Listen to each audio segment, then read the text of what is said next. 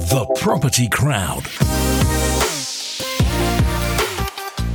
Hello and welcome to the Property Crowd with Sown, part of the Leaders Romans group.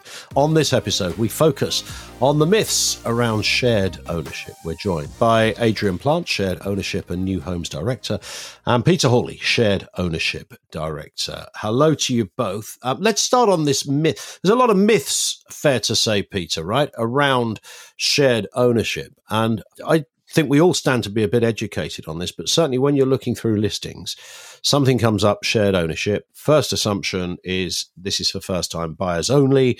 Second assumption, it's for those on a lower income because it's about affordability. Uh, but apparently, uh, not all of that might be true. Absolutely, uh, correct. There is this this big myth around shared ownership that you have to be a first time buyer, uh, and and and of course, yes, there are rules and regulations that you have to to meet in order to qualify for shared ownership. But shared ownership is actually open to a much wider range of purchasers than people actually think. That could be first time buyers, military, people coming out of separations. So you can have owned a home or still own a home and be eligible for shared ownership. You would need to sell your existing property in order to reserve and complete the purchase of a, of a, of a shared ownership home. But it is available to a whole range of buyers, and it's not just those on low income. There are income caps, eighty thousand pounds outside of London and ninety thousand pounds per annum uh, within London. So you can have high earners who buy shared ownership. So yeah, there is a big myth around it, and there is a much much wider audience than people realise. And Adrian, what does it, in, in layman's terms, what does it actually mean then? Does it mean you're going to live with two other families? Does it mean something else? How does it work? No, it's um, it's it's just a different way of financing effectively a property purchase. You don't have to live with anybody else. It will be your property. You actually will own it with the housing association and obviously the lender who you actually get the, the mortgage through. So no, you don't have to actually live with anybody else. It's exactly you get exactly the same benefits of if you bought on the open market. Can you fully own it though, Peter? Because there's another one, isn't it? That people say, well, you never fully own the property. Yeah, yeah, absolutely. In most circumstances, there is the option when you buy shared ownership to be able to call what's called staircasing when you buy more shares up to 100% and therefore own the property outright. So when you first buy a shared ownership home, on the old model, it was a minimum 25% maximum 75%. There is a new shared ownership model, which means that shares are now available from as little as 10% up to 75%. But unless it's specified within within the lease, you can staircase that up until you own the property outright. So, i.e., that means that you might end up buying 50% to start with, and then over the course of the next few years, you change that ownership until you actually buy 100% of the property. So, if you're buying a shared ownership house, for instance, that will be a leasehold property when it's shared ownership. There will be a shared ownership lease on Got there. it. Once you staircase up to 100%, that lease disappears, you own the freehold, same as if you'd bought the property outright from the start. So it becomes an exactly the same type of property. So yes, you can in most circumstances. You just need to check with the housing provider. And Adrian, what, could it be a case that one person has bought the house because they it's it's more affordable to do it that way? The other person has uh, pitched in as an investment, and then obviously when the house is sold later, that person gets their investment back, etc. Does it work like that? What's the motivation for people wanting shared ownership? Well, there has to be, you know, to buy a shared ownership property, it really has to be the people that are buying it should actually be living in it. You do get people that get gifted deposits from family members when they, they buy the property to help them on their way. But yes, it shouldn't really be classed as an investment. Um, they're not, they can't be bought as an investment effectively. So it is mainly for people, well, it is purely for people to move into and actually use their main residence. Uh, here's another myth, Peter. You can't make any changes to a shared ownership property. Again, untrue. So with shared ownership, you can free you're free to decorate your property as you wish, furnish it as you wish. You guy, you know, you're given guidelines when you buy a new property. Standard guidelines, you know, don't wallpaper immediately. Give the property time to settle. But actually, if you want to paint the walls black, you want to paint the walls pink, you want to do, you can, you can, you can do that. You want to make bigger structural changes, you do need to seek permission from the housing provider, um, the housing association. So if you wanted to knock walls through or build a conservatory, you would need to get permission. But the actual day-to-day changes that people would normally do, decorating and uh, and you know changing kitchen worktops and bits and pieces, you can do that when you're in your property.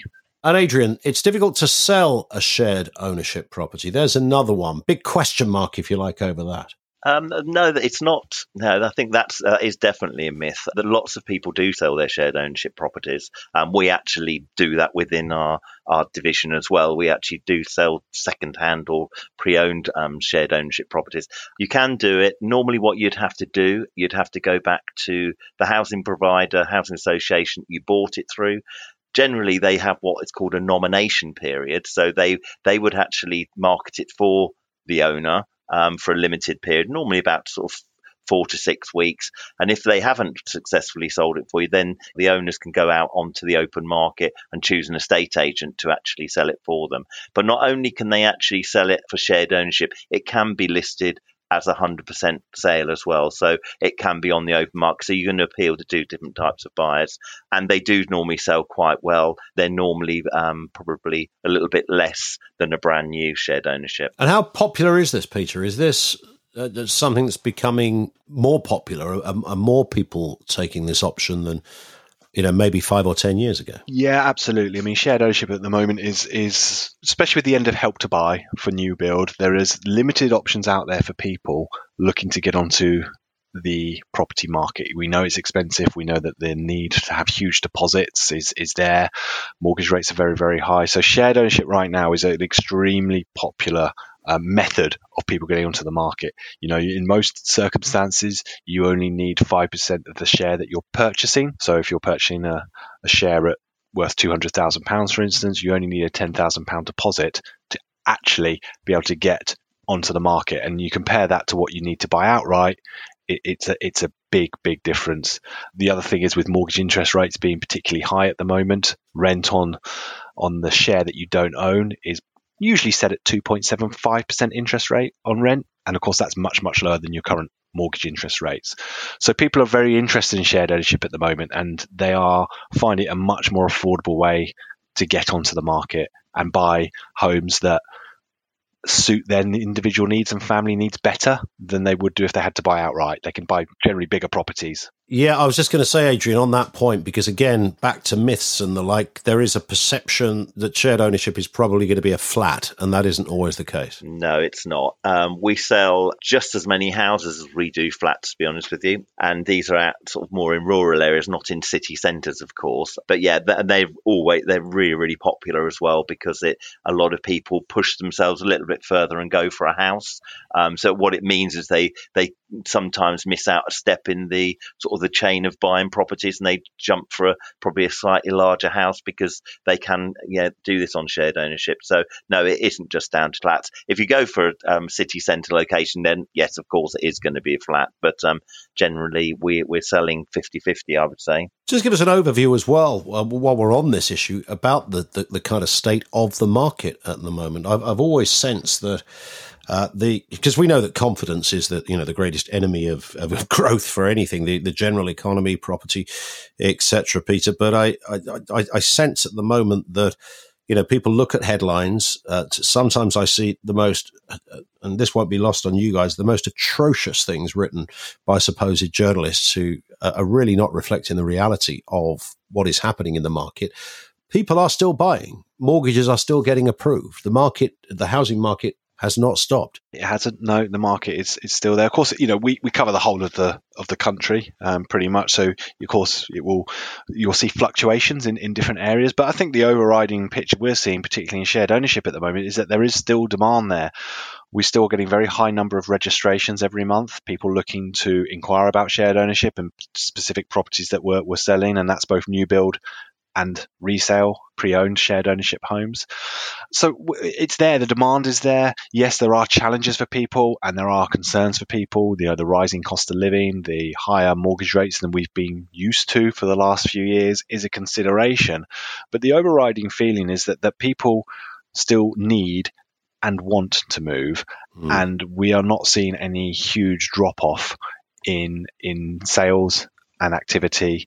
There is obviously a big drive for um, shared ownership homes. Not certain, you know, housing associations have got to deliver a certain number of properties, and there's a big drive to do that, and, and buyers are taking them. Um, yes, there's sensitivity around pricing, but I Of think course. the overriding for us is confidence and uh, and encouraging. You know, the shared ownership market is encouragingly strong. Yeah, and it would be nice, Adrian, for people to maybe build some more houses because that's central to everything, right? We do Yeah. have a shortage. I think we do, and I think that's driving the market as well as um, help to buy finishing, and as Peter said, the squeeze on you know people's affordability and actually disposable income. You know, with with the interest rates going up, cost of living going up, you know, purchasers wanting to get on are being squeezed from every direction. So. Um, and there is a, a shortage, as you said. And shared ownership, Adrian, has, if you like, risen from the the sort of ashes of, uh, in some respects, of uncertainty that is in the housing market. Would that be fair? I think so. I think it has, but I think it is. It is down to. I think it primarily it's down to affordability. I think if you look in the marketplace at the moment, and we see different types of shared ownership buyers coming through now,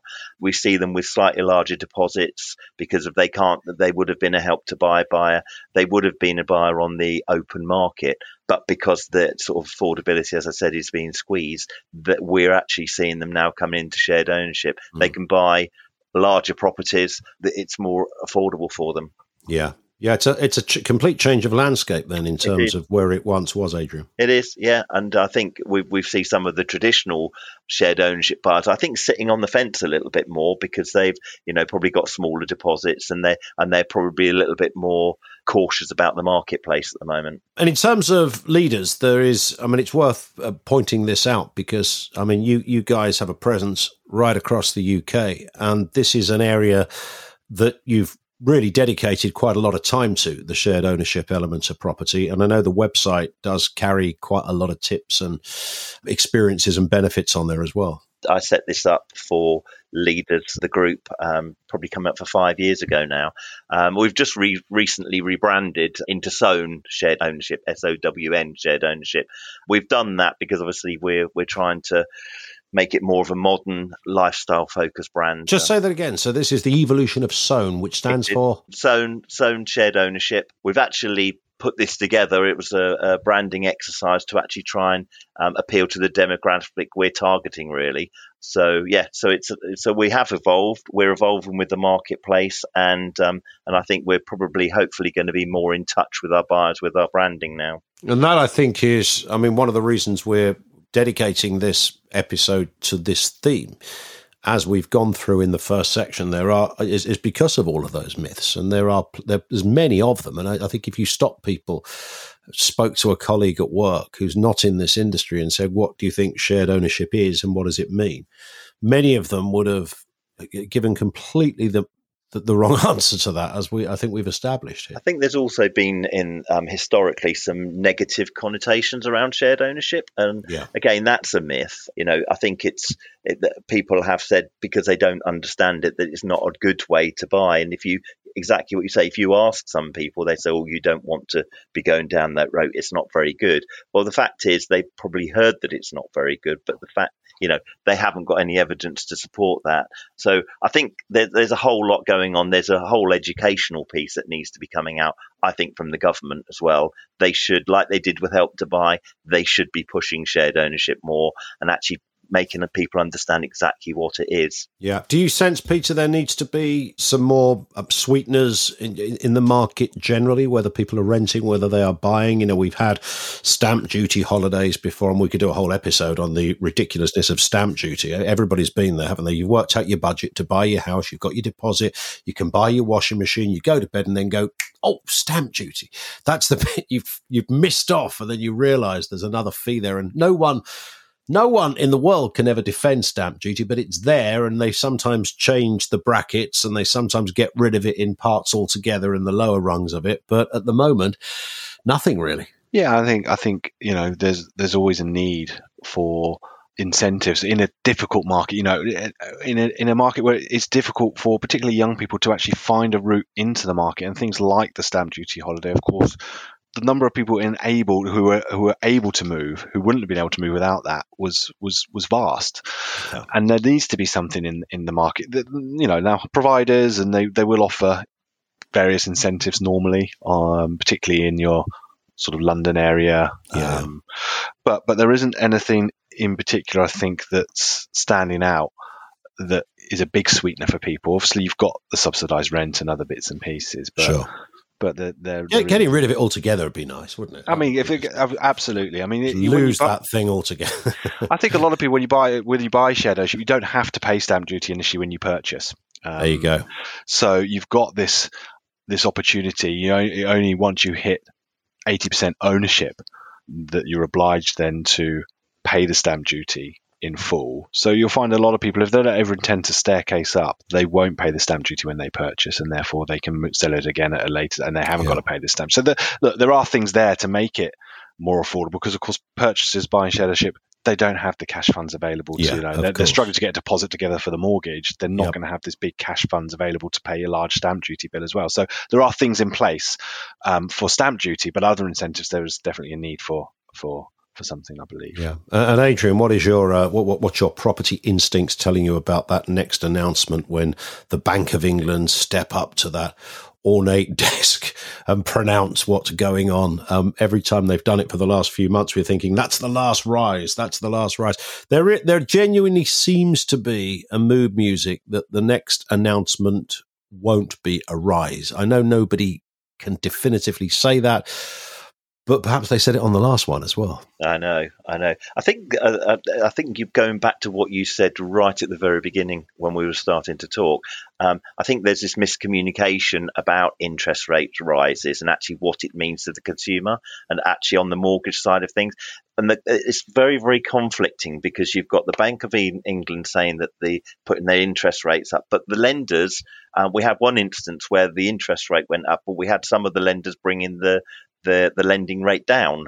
Yeah. And I think for purchasers, you know, one one second you're reading something saying it's going up, then you're seeing it. It must be very, very confusing. For Yeah. them. There, there needs to be clear, concise messages. And as you said, some of the some of the reporters maybe need to be more accurate on what they are actually putting out there and actually putting a proper comparison what is actually happening. Well, indeed. I mean, there's, yeah, there's, there, there are some that like the doom headlines, and you know, you you look a little deeper. In fact, you don't even have to go that deep to see that you know some high street banks are actually, as you rightly say, they're actually dropping rates rather Yeah. than increasing them. So, They are. uh, and just a final point, then the I, I mean, we talked about the evolution of Sown. Um, th- this is a very big part of what you're doing at Leaders.